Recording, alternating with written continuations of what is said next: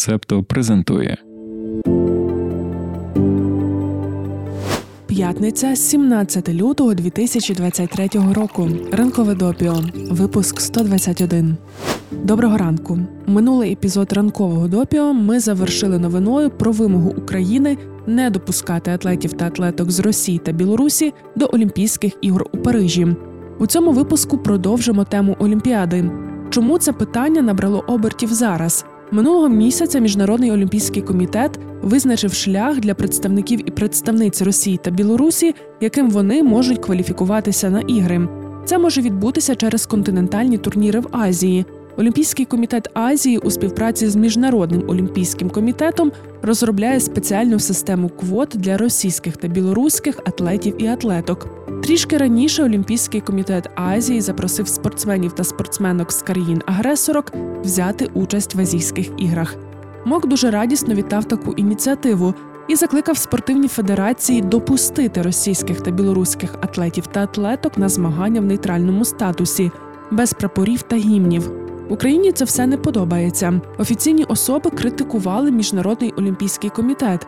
Про Зеленського ми вже згадували. Ще додамо про Дмитра Кулебу. Пан міністр акцентується на тому, що багато російських олімпійців мають зв'язки з військовими, наприклад, виступають за спортивні клуби Міністерства оборони РФ. Цитуємо: Росія здобула 71 медаль на Олімпіаді в Токіо. 45 із них вибороли спортсмени, які також є членами центрального спортивного клубу російської армії, тієї армії, яка чинить звірства, вбиває, гвалтує і грабує. Ось кого неосвічений мок хоче поставити під білі прапори, дозволивши їм змагатися. Кінець цитати. Незгодні з рішенням МОК і українські атлети та атлетки. Наприклад, Еліна Світоліна розповіла у своїх соціальних мережах, що Олімпіада це велика мрія для тих, хто з дитинства живе спортом.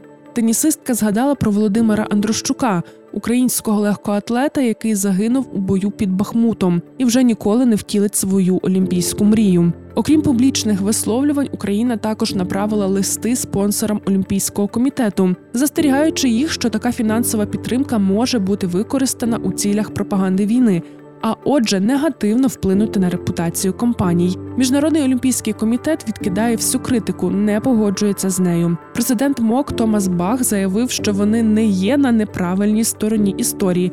Ну і звичайно, звичайно, заводять свою улюблену пісеньку про спорт поза політикою. Настільки смішна теза, що нам аж нудно її спростовувати. Мільйон разів це вже було зроблено. Ми впевнені, що ти й так все знаєш і розумієш. Лиш згадаємо про матеріал від ради з міжнародних відносин. Це такий американський аналітичний центр. У публікації вони зібрали історії з історії, коли політика та протести мали місце на олімпіадах. Наприклад, у 1906 році ірландський легкоатлет Пітер О'Конор виступав за Сполучене Королівство. На іграх в Афінах він виграв золоту медаль у потрійному стрибку. На знак протесту проти того, що його вважають британським учасником. Чоловік піднявся на олімпійський флагшток з ірландським прапором. До речі, ті Олімпійські ігри не зовсім олімпійські. Вони перші додаткові Олімпійські ігри, оскільки проводилися не за графіком МОК, тож не були визнані офіційними і не отримали порядкового номеру. Ну але це так просто цікава деталь. У 1952 році у Фінляндії проходила Олімпіада. Тоді радянський союз вперше взяв участь в олімпійських змаганнях. Це був початок холодної війни. Тож змі по всьому світу зображували спортивний форум як змагання між вільними та комуністичними країнами. У підбірці від аналітичного центру ще багато цікавого. З подібного боку згадує Олімпійські ігри різних років і енциклопедія Британіка. Лінки ми залишаємо в описі. Якщо цікаво, почитай. Наша Таня знайшла також матеріал від History, у якому пишуть про шість разів, коли Олімпіади бойкотували. Найбільш бойкотованими були Олімпійські ігри 1980 року в Москві. 65 країн на них не приїхали. Очолили бойкот Сполучені Штати Америки. 10 лютого стало відомо про групу з 35 країн, включаючи Сполучені Штати, Німеччину та Австралію, які вимагатимуть відсторонення російських і білоруських атлетів та атлеток від участі в Олімпіаді 2024 року. Цілком ймовірно, що хтось з цих 35 погодиться бойкотувати спортивний форум у Парижі. Наразі відомо, що Національний олімпійський комітет України розглядає можливість бойкоту змагань. Категоричною є також позиція Латвії. Це боляче, але моя думка однозначна. Я на боці України. Зараз не час потискати руку російським атлетам та атлеткам. Це не етично, сказала Гунта Вайкуле, латвійська спринтерка та голова комісії спортсменів Латвійського олімпійського комітету. Пані Вайкуле звертає увагу, що теперішня позиція МОК має набагато ширший політичний вимір, ніж може здатися. Вона може безпосередньо шкодити Латвії та усім країнам Балтійського регіону. Після 24 лютого латвійці та латвійки більше не почуваються у безпеці, оскільки, дивлячись на Україну, згадують, що було у період радянської окупації їхньої батьківщини. Схожу думку до Гунти Вайкули висловив і міністр закордонних справ Латвії Едгар Рінкевичс. Цитуємо: як і будь-яка тиранія, Росія використовує спорт у політичних цілях. МОК не повинен бути співучасником російських пропагандистських зусиль. Кінець цитати. Меркиня Парижа Ан Ідальго у вівторок заявила, що не хоче, щоб російські атлети та атлетки брали участь у Олімпійських іграх 2024 року. І на цю заяву ми особливо закцентуємо увагу не тільки тому, що Париж це місто господар змагань. Ще місяць тому політикиня стверджувала, що спортсмени та спортсменки не повинні бути позбавлені можливості взяти участь у змаганнях. Це означає, що інформаційний тиск не пройшов дарма. Тепер пані Ідальго каже, що вона не виступає за дозвіл росіянам та росіянкам змагатися як нейтральним особам або під прапором Олімпійських ігор. Цитуємо. Поки триває ця війна, ця російська агресія проти України неможливо парадувати, ніби нічого не відбувається. Не може бути такого, щоб російська делегація прибула до Парижа, а на Україну сиплються бомби. Кінець цитати. Сподіваємося, що все більше політиків та політикинь, публічних людей, атлетів та атлеток, медіа підтримають приклад Маркині Парижа і почнуть підтримувати Україну в процесі очищення спорту від російської агресії. Дякуємо, що ви з Септо. Підписуйтесь, лайкайте, залишайте зірочки та коментуйте. І в цьому випуску не обійдемося без новин про землетрус у Туреччині та Сирії. Якщо раніше ми приділяли час Туреччині, то сьогодні про Сирію. Там кількість загиблих сягла 5714 осіб. За деякими оцінками, мільйони людей залишилися без даху над головою через землетрус і тривалу громадянську війну. Гуманітарна ситуація є дуже поганою. Особливість наслідків землетрусу в Сирії полягає у тому, що, як пише The Guardian, постраждали північні райони країни, контрольовані повстанцями. Поставки гуманітарної допомоги до міста Ідліб здійснюються за мандатом Ради безпеки ООН через прикордонний пункт Бабальхава. Домовленості щодо логістики є дуже складними. Довгий час чинився тиск щодо відкриття інших пунктів пропуску. Такі кроки були заветовані Росією та Китаєм. Вони стверджують, що це підриває суверенітет режиму Башара Асада в Дамаску. Ще більше ускладнила проблему відмова групи Гаят та Хрір Аш-Шам, яка контролює потерпілі райони, отримати допомогу, надіслану через Дамаск. Зрештою, заступник генерального секретаря ООН з гуманітарних питань та координатор надзвичайної допомоги Мартін Гріфіц визнав цитуємо. Ми поки що підвели людей на північному заході Сирії. Вони справедливо відчувають себе покинутими. Вони чекають на міжнародну допомогу, яка так і не надійшла. Кінець цитати. Такий твіт пан Гріфіц написав 12 лютого у неділю.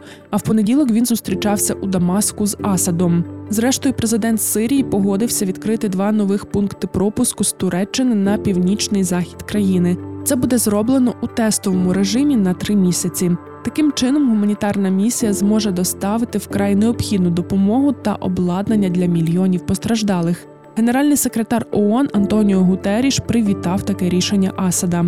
Натомість Ред Аль-Салех, керівник рятувальної групи білих шоломів, волонтерської організації, яка діє у Сирії на територіях підконтрольних сирійській опозиції, засудив рішення ООН звернутися до Башара Асада за дозволом на доставку допомоги. Чоловік вважає, що Асад матиме з цього політичну вигоду. Вчора у нашому телеграм-каналі ми проводили опитування. Просили вгадати останню забаганку влади Північної Кореї. Йдеться про те, що режим змушує всіх, хто носить однакове з донькою Кім Чен Ина ім'я, вибрати інше. Знаєш, що цікаво? Досі офіційно ніхто не називає ім'я головної дитини країни, але уряд змушує всіх, хто називається Джуе, переназватися. Radio Free Asia пише, що це можна вважати підтвердженням, що доньку Кім Чен Іна звуть саме Джуе. А також свідченням того, що вона відіграватиме важливу роль в політиці КНДР. Місцеві органи влади провінції Південний Пхеньян довели до відома мешканців та мешканок, що всі джуе, які живуть у провінції, мають змінити свої імена до кінця тижня. Люди скаржаться, кажуть, що керівництво країни вважає, ніби народ хоче його образити, називаючи своїх дітей Джуе, і запитують: ну невже хтось би так назвав свою доньку, якби було відомо, що це ім'я доньки найвищої гідності? Якщо ти думаєш, що це лише зараз так поплавило вождів, то ні. Тільки тепер вони взялися за ім'я Джуе, але загалом в історії країни це вже четверта подібна вимога. Три попередні рази людей змушували перейменовуватися, якщо вони називалися Ірсон, Чен Ір і Чен Ін. Так, так, це імена правлячої династії Кім. Закінчуємо з тоталітарними причудами і переходимо до останніх новин на сьогодні. Стіки до ранкової кави про події стисло. Росія помістила тисячі українських дітей у табори, де вони піддаються пропаганді та насильницькому всиновленню. Про це йдеться у звіті Єльського університету, створення якого підтримав уряд США. Натаніель Реймонд, один із дослідників, сказав, що основною метою табору є політичне перевиховання. За його словами, те, що задокументовано у звіті, є явним порушенням четвертої Женевської конвенції. Вона захищає цивільне населення під час війни. Це також може бути доказом, що Росія вчинила геноцид в Україні, оскільки передача дітей з метою зміни або знищення національної ідентичності може становити складову злочину геноциду.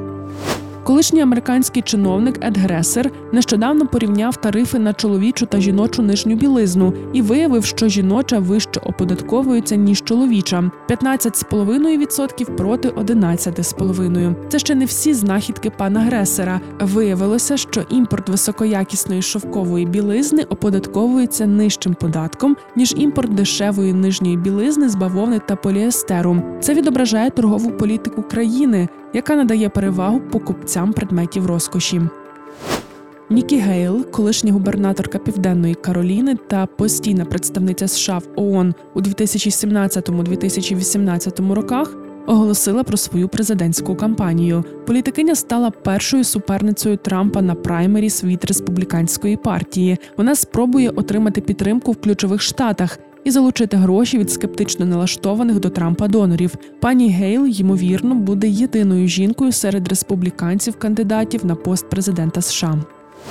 У 86-му випуску ранкового допіо ми розповідали про Кохінур, один із найзнаменитіших та найбільших діамантів світу. Він належить британській королівській сім'ї, але навколо права власності на камінь є чимало суперечок. Уряди Ірану, Індії, Пакистану та Афганістану заявляють право на володіння діамантом та періодично починають розмови про повернення дорогоцінності. Найбільш активною у своїх спробах є Індія. Сполучене Королівство завжди відповідало, що статус діаманта обговорюється. У вівторок стало відомо, що для коронації короля Чарльза III королева консорт Каміла одягне корону, у якій не буде діаманту Кохінур. Таким чином, Букінгемський палац уникнув дипломатичного зіткнення з урядом Індії.